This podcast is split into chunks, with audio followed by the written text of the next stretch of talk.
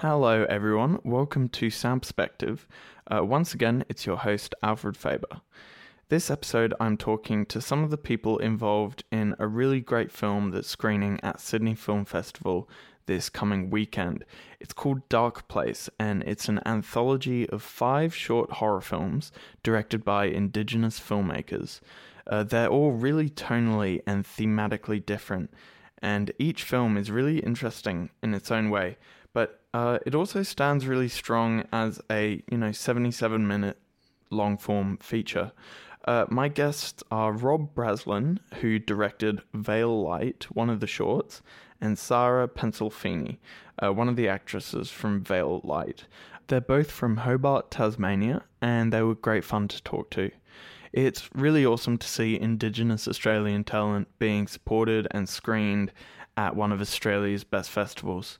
Um, the audio quality isn't the best in this one, as we recorded in a hotel room right in the middle of the city. Not an ideal location, but still a really great chat. Hope you enjoy. So I'm here with Sarah Pensilfini. Wait, You got it. Yeah. Right, First go, mate.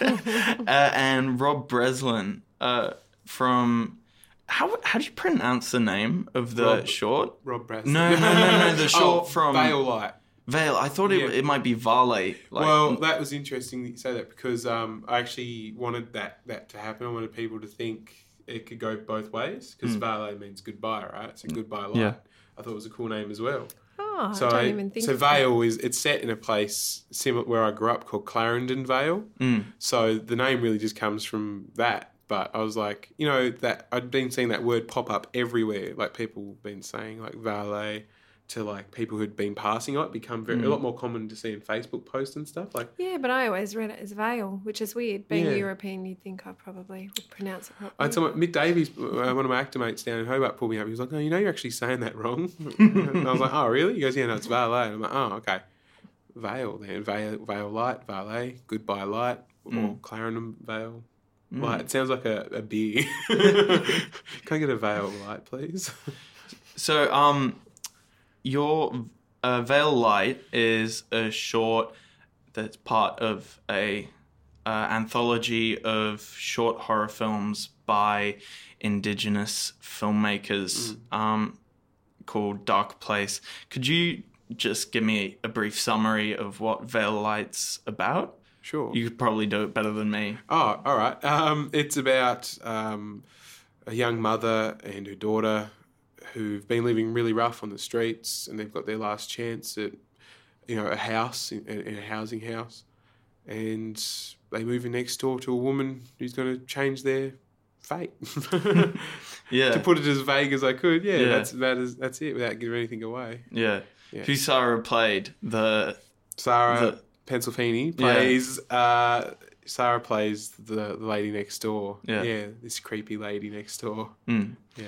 Rob, can you just tell me a bit about your kind of uh, history in filmmaking and how you got to where you uh, to this point? Sure. Uh, I s- started doing stand up comedy, and down in Hobart we have you know small fun little film festivals that Sarah's been a part of as well. The Forty Eight Hour Horror Film Challenge, which was put on by um, the Stranger with My Face Film Festival. I think my daughter's won the year before, Did she? actually. So Yeah. it's not, I'm not that familiar with it, but my kids make um, a lot of horror films and their father scores a lot of horror Yeah. films. But It was fantastic. It's fantastic because you have 48 hours to make a horror film. So I'd been doing stand up, and a couple of the comedians were signing up for a bit of a laugh, but then working with some like filmmakers and you know who'd already got funding and stuff. So I just got roped into one because you know you team up with just some random people. Sometimes there's like a bit of a networking drinks leading up to it, so you can find a team. But um, I was lucky enough that one of my comedy mates was like, "Yeah, join whatever." I was like, "Cool." So I, st- I starred in one, and uh, I won Best Actor for that year. So that was kind of cool. Like I've never acted in anything ever, and I sort of want, secretly wanted to do it. Top of doing stand up, hanging out with all these other filmmakers. Start was in like an ad down home. Started getting more interested in film. I always loved film. Always been obsessed with movies. When uh, me and my friends catch up for, you know, drinks and watching movies at my house, I would always curate the films and like Yeah. they're like just put anything on, just like anything. I'm like, no, we're watching this because of this and this, this, this. Yeah. And, you know, whatever it was. Even I could, you know, just ramble about RoboCop 2 or something, but it was fun. It was really fun. So I was doing exactly what I wanted in terms of like acting and doing comedy. And it just led into making short films and weird sketches and you know, then people sort of take other filmmakers taking notice um, online, mostly on Facebook and or YouTube, and just saying, "Hey, man, that was really funny," you know. But you know, as filmmakers are, they want to teach as well. They go, "Yo, but you did this sort of wrong. You know, you should work on this next time. Come hang out on my film set, and I'll show you how to do this." So, mm. yeah, that's where it sort of all started. Cool. Yeah, led to what I'm doing now. Mm. And uh, Sarah, what's your kind of history in the arts been? Oh, I actually started when I was a very little girl. Um, I worked as an actor for ABC WA from about six years of age for TV and film. Um, actually, TV and radio mostly, I should say. So, film was not um, something I'd done a lot of. Moving to Tassie as a teenager, got more into the theatre side of things because there wasn't a lot of TV being made in Tassie back then. Um, thankfully, it's kind of burgeoning again now. Um, so I've always been interested in acting and performing. Um, done a little bit of filmmaking myself, some direction, a little bit of co-producing, but I do always enjoy um, uh, acting. Well, I enjoy all sides of it, but especially working with Rob, who's been a good friend of mine for a couple of years, and we've mm. um, collaborated on a bunch of stuff. So it was a really fun process to watch him in his kind of debut funded film and to be a part of it as well. Mm. Yeah the production of the film was by uh, Noble Savage. Yeah. Um, now, did they kind of uh, curate the five films with the intention of making a long form, or was it just kind of a collection of a? So the process started with an initiative through Screen Australia and ABC mm. um, called Shock Treatment, and it was there was a call out online, and I'd been doing some short films down home this is my story. Then I'm sure the other filmmakers have similar ones to that as well. But uh, I got ta- I had only been on like Facebook for like a week. Like I just signed up, and then one of our filmmaker friends down home, amazing filmmaker Beck Thompson, just tagged me in this post about shock treatment, and um, I got to go to come up here to Manly and do mm. this workshop. Mm. Where I, you know, it's basically the, the you had to submit a, a treatment, and um, you know, pitch sort of your thing, but all on paper, essentially. And they liked mine because I was probably one of the only people who submitted from Tasmania. Got to come up here, um, work it out. There was 12 of us originally. And from that, five of us were chosen to actually pursue, you know, the film, actually make the films that we wanted to make and then it was I think the, the original plan was yeah to always make an anthology of these five films, fifteen minute shorts. So yeah. what I'm curious, what was the original brief that it had to be in a horror genre? Horror and genre, anything yeah. else or no, just horror horror genre, yeah, hmm. yeah. And I think they wanted obviously a bit of diversity in the films, and they all were. Even the twelve that came out, there was, you know. Um, a guy who actually is pursuing one of the films he didn't get through in this one, but like killer koalas and like, um, geez, someone was going to do like a revenge story about um, where she walks around with her dad's head cut off still and stuff. Like it was full on. Like I want to see that movie still, you know. Mm. Um, so yeah, from that we got yeah us us five: Perun, uh, myself, Liam, Kodie, and Bjorn. Um, Perun and Bjorn had already gone through a process similar with um, Pitch Black and made their own respective short films, which were great. And now, uh, yeah, we've got these five weird uh, horror films. They're all pretty different. Yeah. Mm, cool. Um, and I heard in another in another interview you did, uh, where you talked about the kind of influence of your own upbringing mm. on this story. Oh yeah. Yeah, could you talk a bit about that? Yeah, sure. Well, the this uh, film is set in a place, you know, I've called it Pendle Vale, but in all intents and purposes, it's um, Clarendon Vale and Rokeby, where I grew up in, in Hobart. It's a Hobart suburb.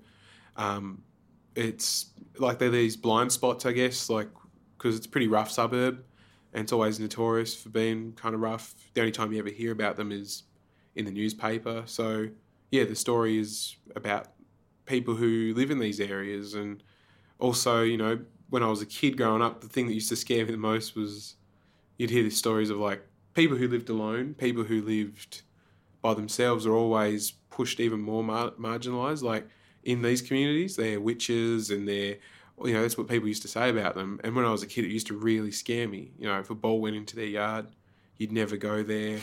And like, Yeah. because they're a witch, it's like, no way. But then I just thought, well, when I was writing this, I was like, imagine if it, like, you know, there really was a witch living in like a place like this. Or, and, well, if you were like this kind of monster or whatever it was, what a better place, like the best place to live, really, because you've already been, you know, pushed here into this area, you know.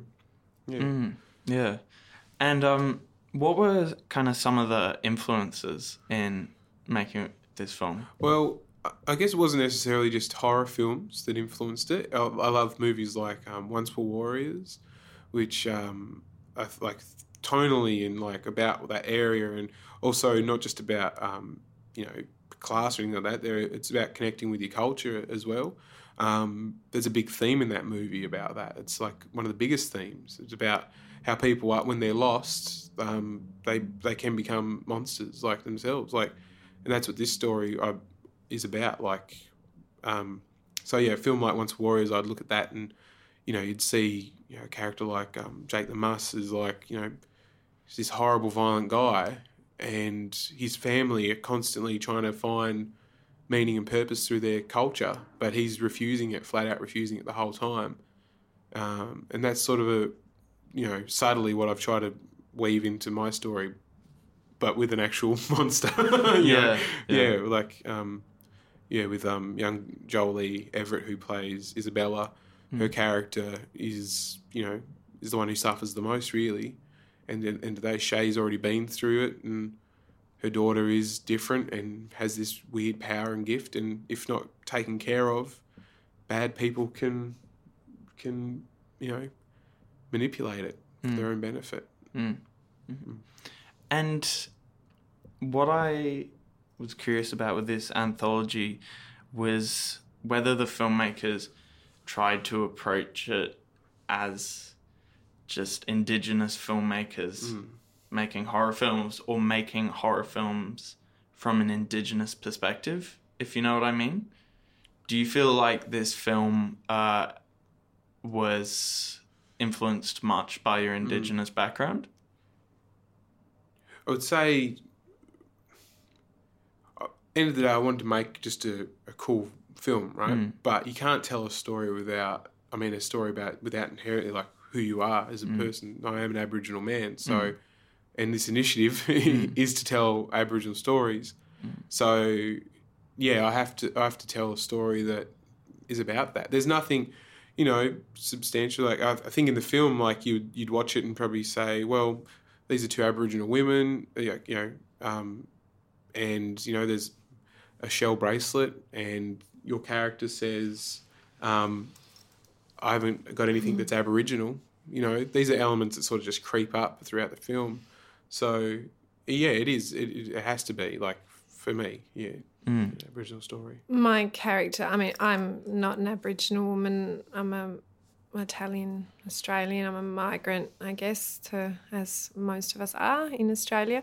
But that's what resonated me playing one of the only non-Aboriginal mm. characters in the story was almost, I guess, what a sign of colonialism she was when she shows all Yeah. her bits and pieces um, off and also you know it's just kind of like i like that that's mine mm. and i did i struggled with mm. that obviously because you know you have to look at your place in history when you're playing a character like that i mean I- think all of us uh, to an extent i know i certainly felt really uncomfortable with that because it's like well that's largely what you know um, colonizers have done. We like this bit, we'll take that, and we don't like that, so we'll eradicate it. and you know, there was definitely to me as a reading the script and then being in it, that was very powerful to me. It came across, um, And I will um, say, but Sa- that was in there. Sarah plays amazing monsters and scary things, but you don't have to anymore if you don't want to. Um, I, I'm lucky. I think the older I get, I get more of a weird array of things offered me. Yeah, and I mean, why would you not want to push yourself to extremes? Yeah. Definitely made me do that,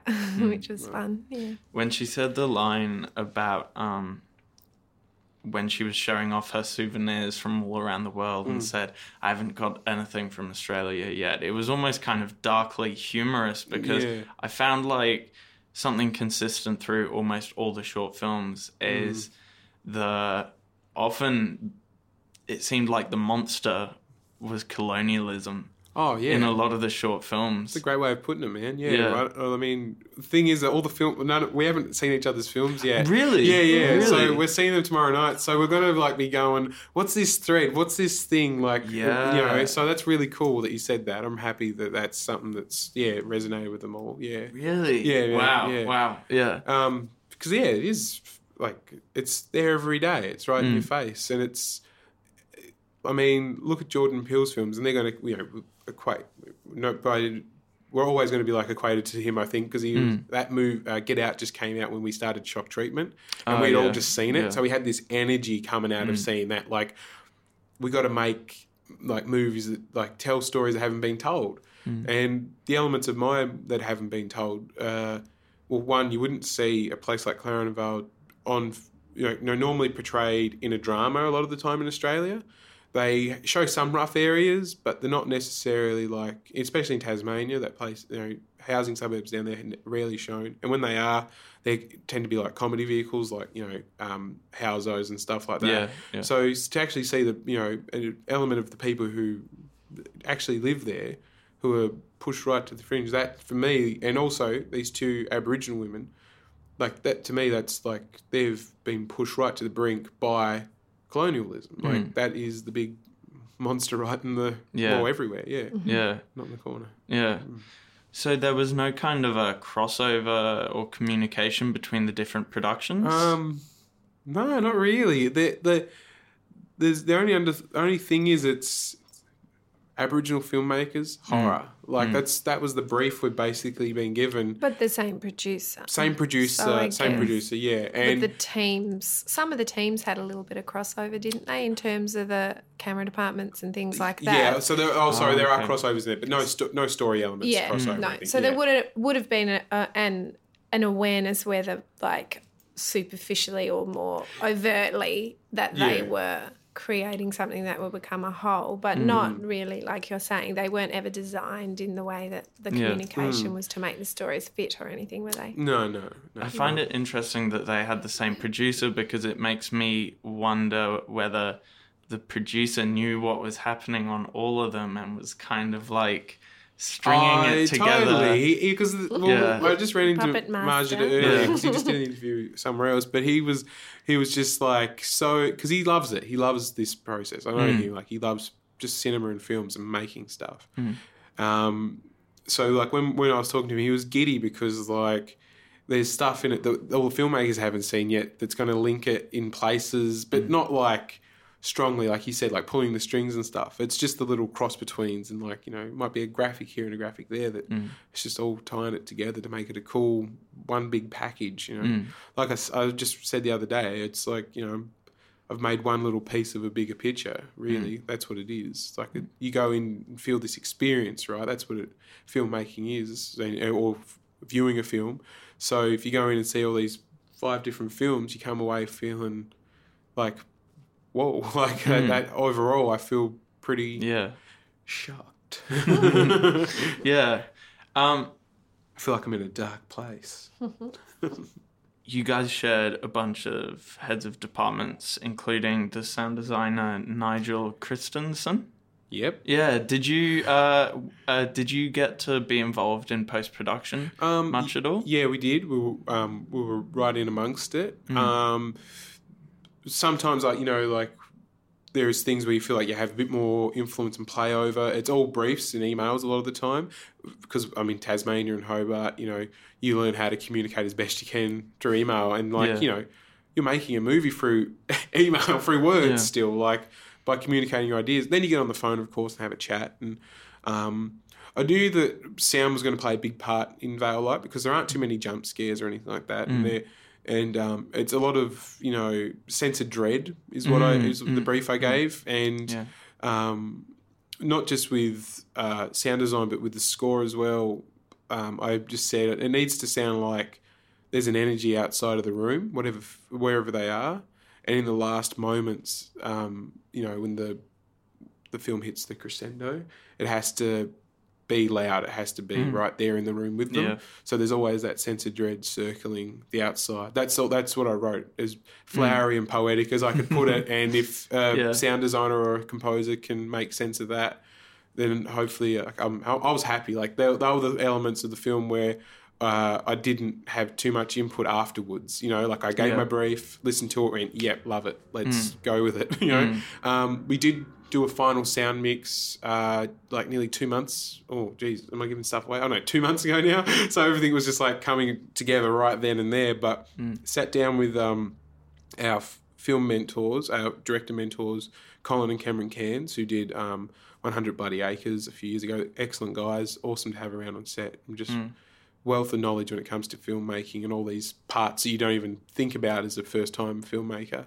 They were in the room with me, as well as Margaret and Kelrick Martin from ABC, and uh, I think Penny Smallacombe was there from uh, Screen Australia. So we're all there watching the film, and we watched it, and it had like a sound mix through it, and you know there were just parts where I'd go, okay, uh, can we just go back and like there's this bit where you know the door closes, but it just that the music or this this sound doesn't hit the right point, so. You got to go back and get the details with the sound designer who's been sitting there Yeah. forever, and he's like, oh, "Okay, yeah, yeah," because because they've been so close to it. Mm. This is their first audience, you know, and we're the guys who made the film leading up to that. So it's a lot of back and forth, back Mm. and forth of watching it again, and you know, if you're too close to something, you can't see the bigger picture. So this guy was so close to, to the sound mix, he was just like, I just had to put it there.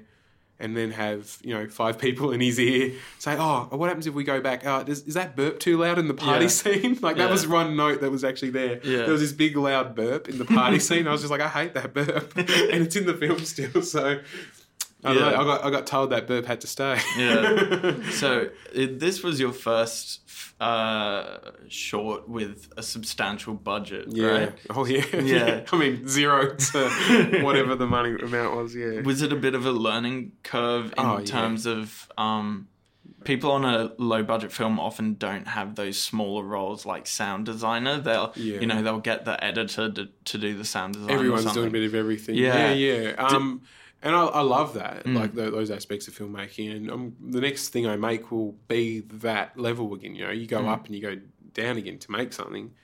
Um, with this thing, it was it was the deep end because you get the brief from from your producer or whoever it is, the higher ups. They say, look, when you're directing this, you're working with the actors, Mm. you're working, you're working, talking to the cinematographer, and you're sitting at the split with continuity. That's what you're doing on set, right? I've already written the film, Mm. already written the, you know, everything got a okayed, um, but it's not just that. Like you get that brief, of course, but you got you you're listening to everything. You're trying to at least, Mm. and it's it can be hard to. That's what I was trying to. I was struggling with because you're hearing everyone's problems and and stuff on set, but overall, I felt like I, it was like you said, like a, a big learning. It was an education in Mm. how to make a film. You're learning a new language because everyone around you is more experienced in when you're at this stage, and I was just tr- taking it all in. Like you know, I was it was sink or swim, and you know, I I got I got made it to the shore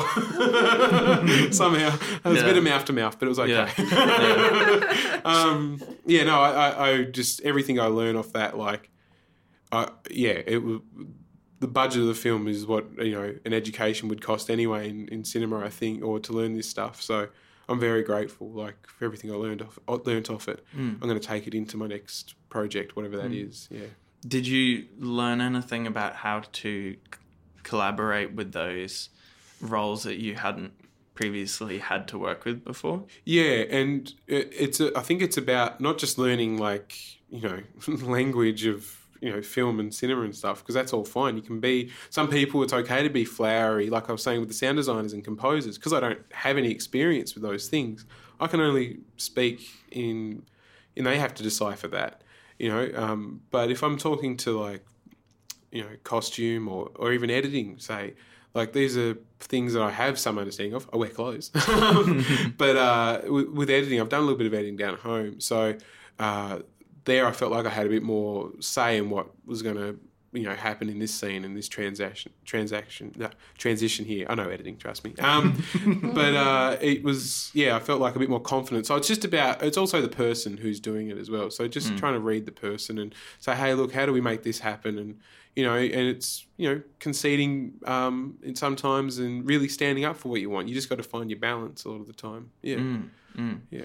So, um, what is next then in terms of projects? Um, I still got an itch to do horror again, but I'm not entirely sure to be honest. Um, possibly, yeah, another horror film set in Tassie.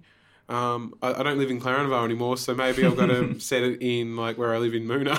Yeah. I just want, I just really don't want to drive home late at night. I just want to make films where I live, like directly where I live in Yeah. the suburb. Yeah, Yeah, yeah. yeah. So that's next, I think. Yeah, making a film. Uh, I live right next to a train line, so maybe I'll make one about the old train Yeah, line. I was wondering what would be the horror of Moona. I don't know. Gentrification. I was about to say Yeah. it's, it's It's gone through gentrification. Like it used to be the, one of the rougher suburbs, and now there's Mm. all the you know the hipster buildings rocking up, and Yeah. you know craft beers like a and breweries. zombie gentrification. That would be great. flick. Well, let's write be them quite now. cool. That's what this, the rest of this podcast can be us just working it out. Um, yeah. So yeah. They're taking over. Yep. That was that's next. Yeah. the gentrification of Moona.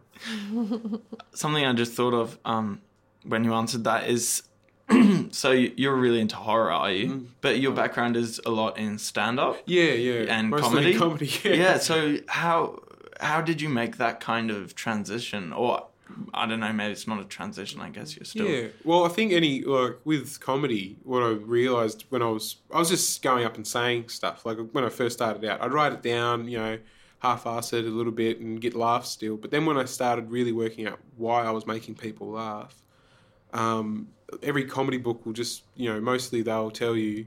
And that's what I was doing. I was reading comedy books. Like, oh, okay, maybe I got lucky those first few gigs. So I got to reverse engineer my jokes so I can work out how to write it and do it again and better Mm. most of them will tell you that a setup to a joke isn't funny. You know, the thing that you turn, the turn of it's funny. So when you start taking away elements of, like, when, it, when anything that you say, like, I do jokes about really dark stuff sometimes and horrible you know, things in it. The, the turn makes it funny. Mm. And with horror and with drama, drama and stuff, like, it just keeps pushing it. Whereas comedy's a diffuser. Like, you know, we saw Hannah Gadsby's um, Nanette. She she talks about well why we do comedy and what comedy is and stuff. Like, it's always a diffuser to a, to bad stuff in life, Mm. and that's okay. That sometimes that can help people process stuff, but a lot of the time it's used there to you know to cut things off or to end a conversation on something. Whereas I think horror when it you know depending on what you love and the elements of it social commentary kind of horror that get out was talking about that can push the envelope to a point and it still has comedic elements in it. Like, there's always still funny parts in it you know but the, they keep keep um, the story going to a point where it's you know the illogical conclusion sometimes. So like you're like what? They went there they took their brains out and you know like it, it's nuts. It's heightened reality. And in a way it is funny. It's a turn Mm. but it's not funny to us we're not laughing because it's still horrific mm. that's that's what i think the, the change from comedy to horror came is that i wasn't getting tired of doing comedy i love comedy i want- still want to make people laugh mm. but at the end of the I want to tell stories that need to be told, and sometimes to do that, you got to just keep going, Keep pressing Yeah. and not let people off the hook too early. Exactly. Mm. We've Yep. talked about that, haven't we? Yep. That's interesting. Yeah. But yeah, you see quite a lot of crossover with comedians and who do work in other Oh, quite yeah. dark Yeah, Jordan areas, Peele. I guess. Jordan Peele was doing Started sketch in- comedy, and Yeah. yeah, some of Mm. my favourite sketches are f- from him. Yeah, um, yeah, it was. Oh, I'm just thinking about some of his sketches now. They're great, and they actually have sort of one of them has like a horror element in them. It's very funny. It's like this guy who they're sitting there, and this guy's telling a funny story. And I just watched the sketch. I'm not going to describe it. Yeah. no one wants to see that. Yeah, I'll show it to you later. So you say you want to tell stories that need to be told. Mm. Is that is it important to you to tell stories from kind of personal experience or Yeah, I think well, one, it's you know to help yourself, Yeah. which everyone is doing, right? But uh, part of that, it's also just to, um, yeah, to help make help other people a lot of the time. Like that's what stories are there for. Like any time you've told a story to a kid that has like a moral or, or some sort in it, like you know the little girl who cried wolf. It's to say don't like make up fibs, otherwise people won't believe you all the time. So when you start going a bit, you know, if if you can just tell that story, that'd be great. Just tell Mm. that story again, over and over. So we just yeah, that's the stories need to be told. Actually, have been repeated a lot of the time, so they have to be told again and again and again, just in different ways. Yeah. yeah. Awesome. Well, Rob and Sarah, thank you so much Hey, no for Thanks taking having the us, man. time. Thank you. Thanks, Albie. If you want to watch Dark Place, um, it'll be screening for Sydney Film Festival this Saturday and Sunday, the 15th and 16th of June. Head to the Sydney Film Festival website to find tickets and more information. Uh, thanks again to Sarah and Rob for being interviewed, and to Sydney Film Festival for their support. Have a good one, guys.